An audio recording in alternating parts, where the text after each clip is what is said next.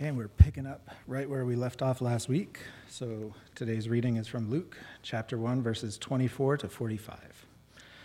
Afterward, his wife Elizabeth became pregnant.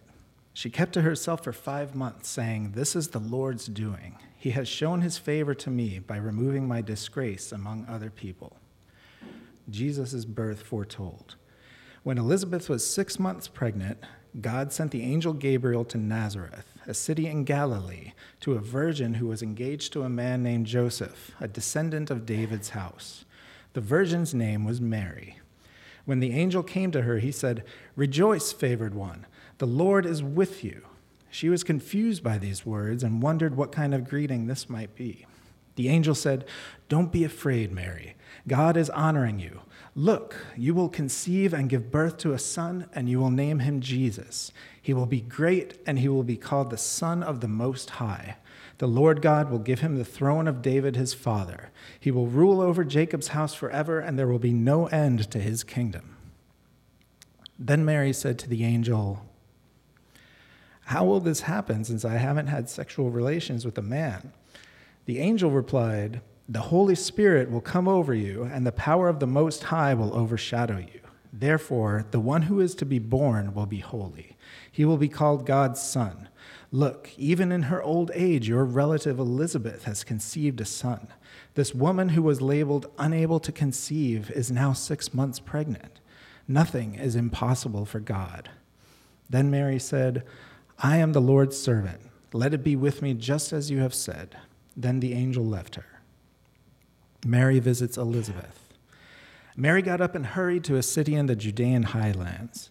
She entered Zechariah's home and greeted Elizabeth. When Elizabeth heard Mary's greeting, the child leaped in her womb, and Elizabeth was filled with the Holy Spirit. With a loud voice, she blurted out, "God has blessed you above all women, and he has blessed the child you carry. Why do I have this honor that the mother of my Lord should come to me? As soon as I heard your greeting, the baby in my womb jumped for joy.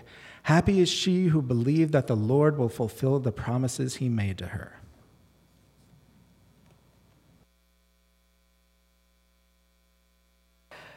Okay, so I have an opening when you're wanting to invite friends to come to church. Pastor Monica talks about sex. Okay, that's good. We're gonna, we're going to, we're going to. Let's get ready.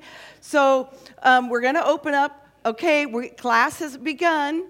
So here's our art piece that we're going to look at today. There's so much in the scripture, um, and there are so many rabbit holes I went down um, on this this beautiful piece of art that we're gonna we're just gonna do art the whole day today. Amen? Because life is art. All right. Who do we see here? Remember this in this portion of our time together, you do get to talk back to me. um, and Carrie, I don't.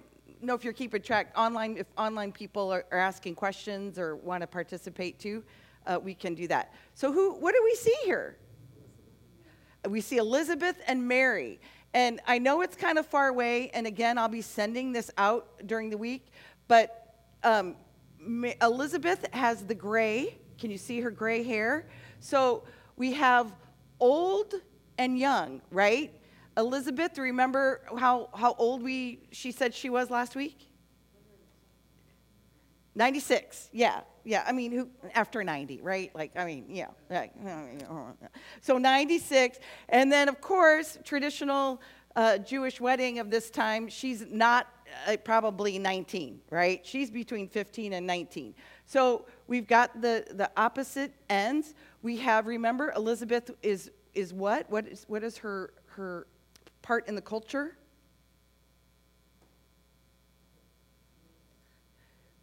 Right, she's part of the righteous crowd. She's a P K, a priest's kid, right? And uh, her hubby is, is a priest, so high up. Mary is um, is not at all in any of the privilege, privilege class, and she is not in line. It, Joseph is, Joseph is a descendant of David, but not Mary. And then, do you see uh, how they're connected? Uh, and? Sex, sex, sex. They're, they're, they're over, they're, um, the, I was a sex educator. the uterus. They are connected. Um, and you kind of, you can see um, the Lord uh, on the, on uh, or no, sorry, Elizabeth. John, you can see there. And then, uh, so they're connected. Any other piece of art has done this, remind you of this? I, I know, I know, I know. I'm, I'm doing the same thing. Anything? We'll get there. Okay, we'll get there. Look at what Mary is wearing on her head. It's quite a headdress, isn't it? And I got distracted by it. This is what Jewish brides wear in ancient um, Jewish tradition of the of Israel, of Palestine, and of Yemen. So when you go do your Google search and start looking this up, you too will find that uh, women of Yemen wear, wear these, and they are all connected. It's I know it's hard to see. Again, I'll get I'll get you a close up, um, but it's it's gold and gold or silver, so metals uh, uh, that make the hat, and then it's flowers and lilies or roses or. Um, The the more opulent it all, what does it all connect to? Probably a dowry, right? A dowry. So and so in fact, some of like her her stuff is is the income or th- that's going to go to the family. Like it's there's even coins on some of them. So so I was just kind of mesmerized. We've never think of Mary this way, do we? Because she wasn't married when we were introduced to her, right? So the idea they, they, they this artist Nicolette uh, presents her as as a bride at a wedding. I just found that really intriguing. Um, I'm not reading you the notes from Nicoletta today because she wasn't very helpful. Uh, she she was saying a lot about um, uh, the weariness of of. pregnancy, of of also um, when you lose a pregnancy, remember these women, um, well, especially Elizabeth, spent most of her life being barren. And so, and and we know the heartache of miscarriage or not being able to be pregnant. And so, so honoring that. Um, any anything else you see in this that's, you're going, huh? Oh, comments? Yes. Yes. The first, that she is so young. Yes. Yes. Yeah. This juxtaposition again of um, someone um, not of privilege, uh, so, so young, um, being asked this task. Oh, another thing about why you wear the crown um, in in especially Orthodox Judaism, um, you are considered um, a king and queen for the day when you're getting married. So not only does she wear a crown, he does. So here's this peasant woman, at least in this moment, being regarded as a queen, the mother of the Lord, right? Okay, okay. Let's let's move on, and I was I want to show you um, the re- in. in real life, what this looks like. So this is a, a, a woman today dressed in the tradition of the past. And you also see greenery as part of it too, can be.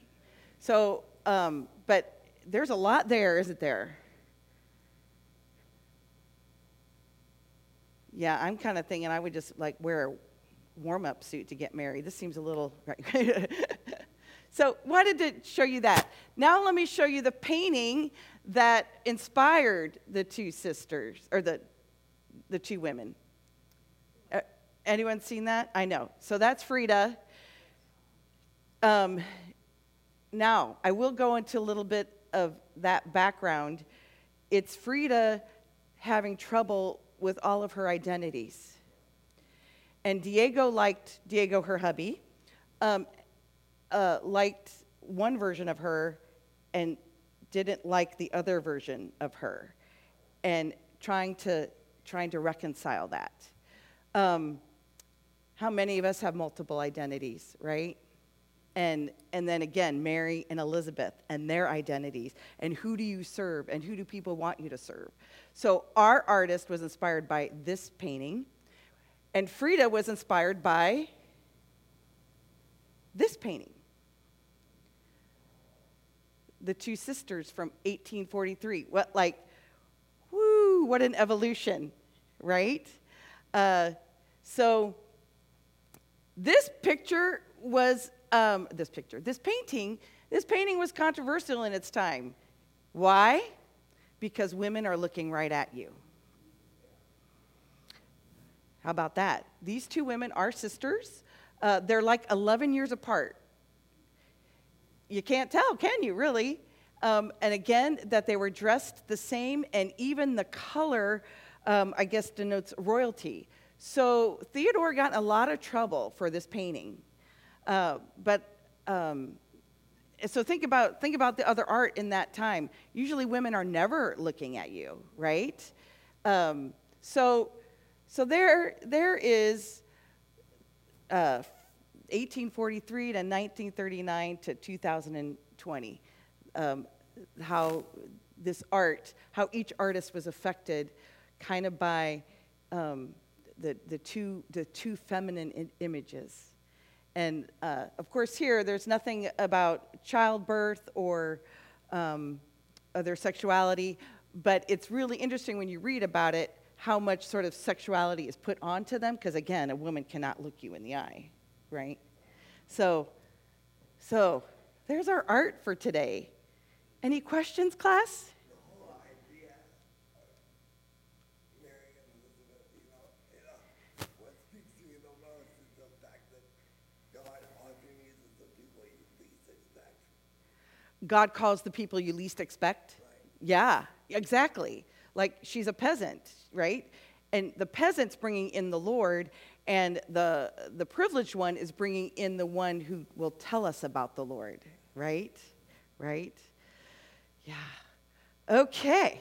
Well, let's get into the text. It's long and it's big, so I promise I'm just going to do the Reader's Digest version. But now we're we're in the next we're in the next um, portion. Why don't we go back to um, Mary and Elizabeth for the yeah. Um, In the lectionary, we usually don't do the first two verses that we did today. We usually, when we do this text, which we normally call the Magnificat, that when Mary um, answers God, we leave out that Elizabeth was also involved. What does it say? She's going to, Mary's going to Elizabeth's house, I think is how it starts, right? We don't, we sort of forget that part, that these two women who are pregnant under questionable circumstances, um, no longer, at least Mary with the doll, right, doesn't want to be alone and isolated. Also, remember, this is dangerous times for Mary. Okay, class, let's talk about the book of Luke. The book, book of Luke was written about eighty-five years after Jesus' death. So think about what was going on here eighty-five years ago. It was a very different world, wasn't it?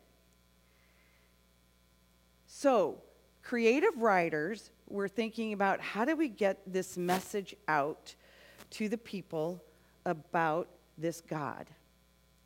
And so they wrote in language that non-Jewish folks would understand, meaning the Greco-Roman folks who believe in um, gods walking the earth. Zeus, we've heard of Zeus, right?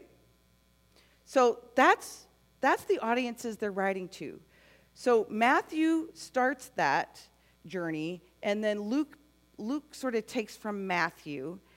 And so this idea that um, a god is getting a girl pregnant is not foreign to them, because they, they know Greco-Roman mythology. But let's understand it as Jewish folks. The tradition in um, a marriage, in a, in, in a Jewish wedding, is you are betrothed to somebody for a certain amount of time. usually sixteen months to two years. Um, so we are we find Mary and Joseph in that time. Mary is promised to Joseph. They haven't yet done this. And it is in that time period that she finds herself pregnant. And tradition says, if you find yourself pregnant during that time, you can be stoned. So we turn something this serious into Christmas carols. And I don't, I, I want us not to reduce this to a Christmas carol, to reduce this to this amazing story that it is. And let's let's not read this as Greco-Roman folks who, who think that a god comes down and has sex with a woman is normal. Let us look at, you know, when people are betrothed and they're young and they like each other, things happen. Amen? It's what I call when I do a wedding, I say it's that hubba hubba kind of love. It's that love that says, hey, I'm into you. Let's do something about it. That's most, that is how I understand it.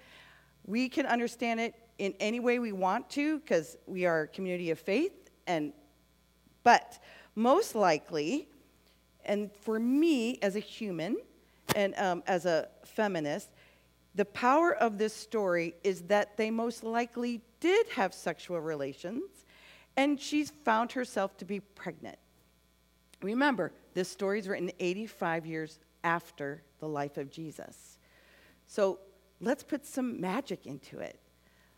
Let's have this be an intimate relationship with Mary and God. She finds herself pregnant. Gabriel comes to her, and I love this part. Gabriel says, um, do not be afraid. She's like, I'm not afraid. You're my angel. I got faith in you. I know Zechariah had his doubts last week, and look what you did with him. You silenced him. But me, I've been living with you. I've been living amongst you as a poor woman in uh, um, Israel. I, God, I know you got me. So then God says, well, in fact, I got you. This pregnancy that you're, you're, you got, it's, it's the real deal. This is going to be salvation of the world. This is going to be the revolution you've been looking for. She's like, well, are, are you, are you sure? Well, okay, I know you did it before. You did it for Hannah when she had Samuel. And in fact, I'm going to start singing the same song that Hannah sung way back when, and I'm going to say, thank you, God. I will do what you have asked me. I will bring justice into the world. Oh, like I say, it is dangerous to know your texts because they are revolutionary. Amen? So Mary's saying, yeah, all right. Let's do this. I know it's going to be rough, but I am going to do what you asked me to do. And then she says at the very end, let it be. Not like Elsa in Frozen, let it go. Let it be. Again, one more faith statement. I will carry this on. Some good stuff, isn't there?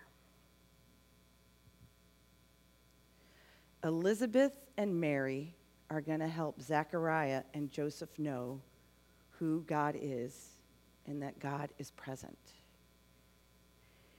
And in fact, Mary has such an intimate relationship.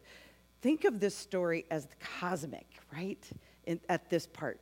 She is so intimate. She even already says, my Lord. So it is the first time Jesus is acknowledged as the Son of God. But in this cosmic, intimate understanding, not in this invasive, someone has come down to make you this way. Do we understand the difference? I think it's the way that we can receive it. So, to have such an intimate understanding of God, that's when you can say yes. Knowing there's going to be obstacles, there's going to be misunderstandings. Mary's probably one of the most misunderstood women in history, right? She's the woman that never had sex, that is the greatest mother of all. Right? So let's just say she had sex, okay?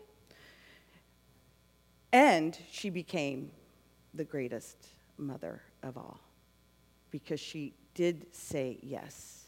And she said, let it be.